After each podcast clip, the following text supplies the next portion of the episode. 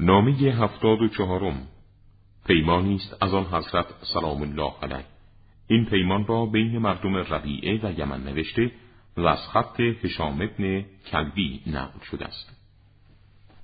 این پیمانی است که اهل یمن، چه آنان که در شهر و چه آنان که در بیابانها زندگی می کنند و همچنین اهل ربیعه، با اتفاق رأی آن را بین خود می بندند به اینکه آنان معتقد و عامل به کتاب خداوندی هستند و به آن کتاب دعوت می کنند و به عمل به آن دستور می دهند و هر کس را که به آن کتاب دعوت کند بپذیرند و در برابر عمل به قرآن قیمتی را قبول نکنند و به جای آن هیچ چیزی را جانشین قرار ندهند و همه مردم ربیعه و یمن متحد به مقابله با کسی که با این پیمان مخالفت کند و آن را فرد نماید.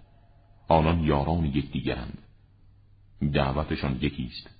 این پیمان را نه به جهت ملامتگری نقض خواهند کرد و نه به جهت غضب انسانی خشمناک و نه برای استدلال گروهی به گروه دیگر و نه به جهت ناسزاگویی قومی به قوم دیگر. حاضر و غائب، کم عقل و دانا، بردبار و خردمند و نادان هر دو گروه به این پیمان شهادت دادند.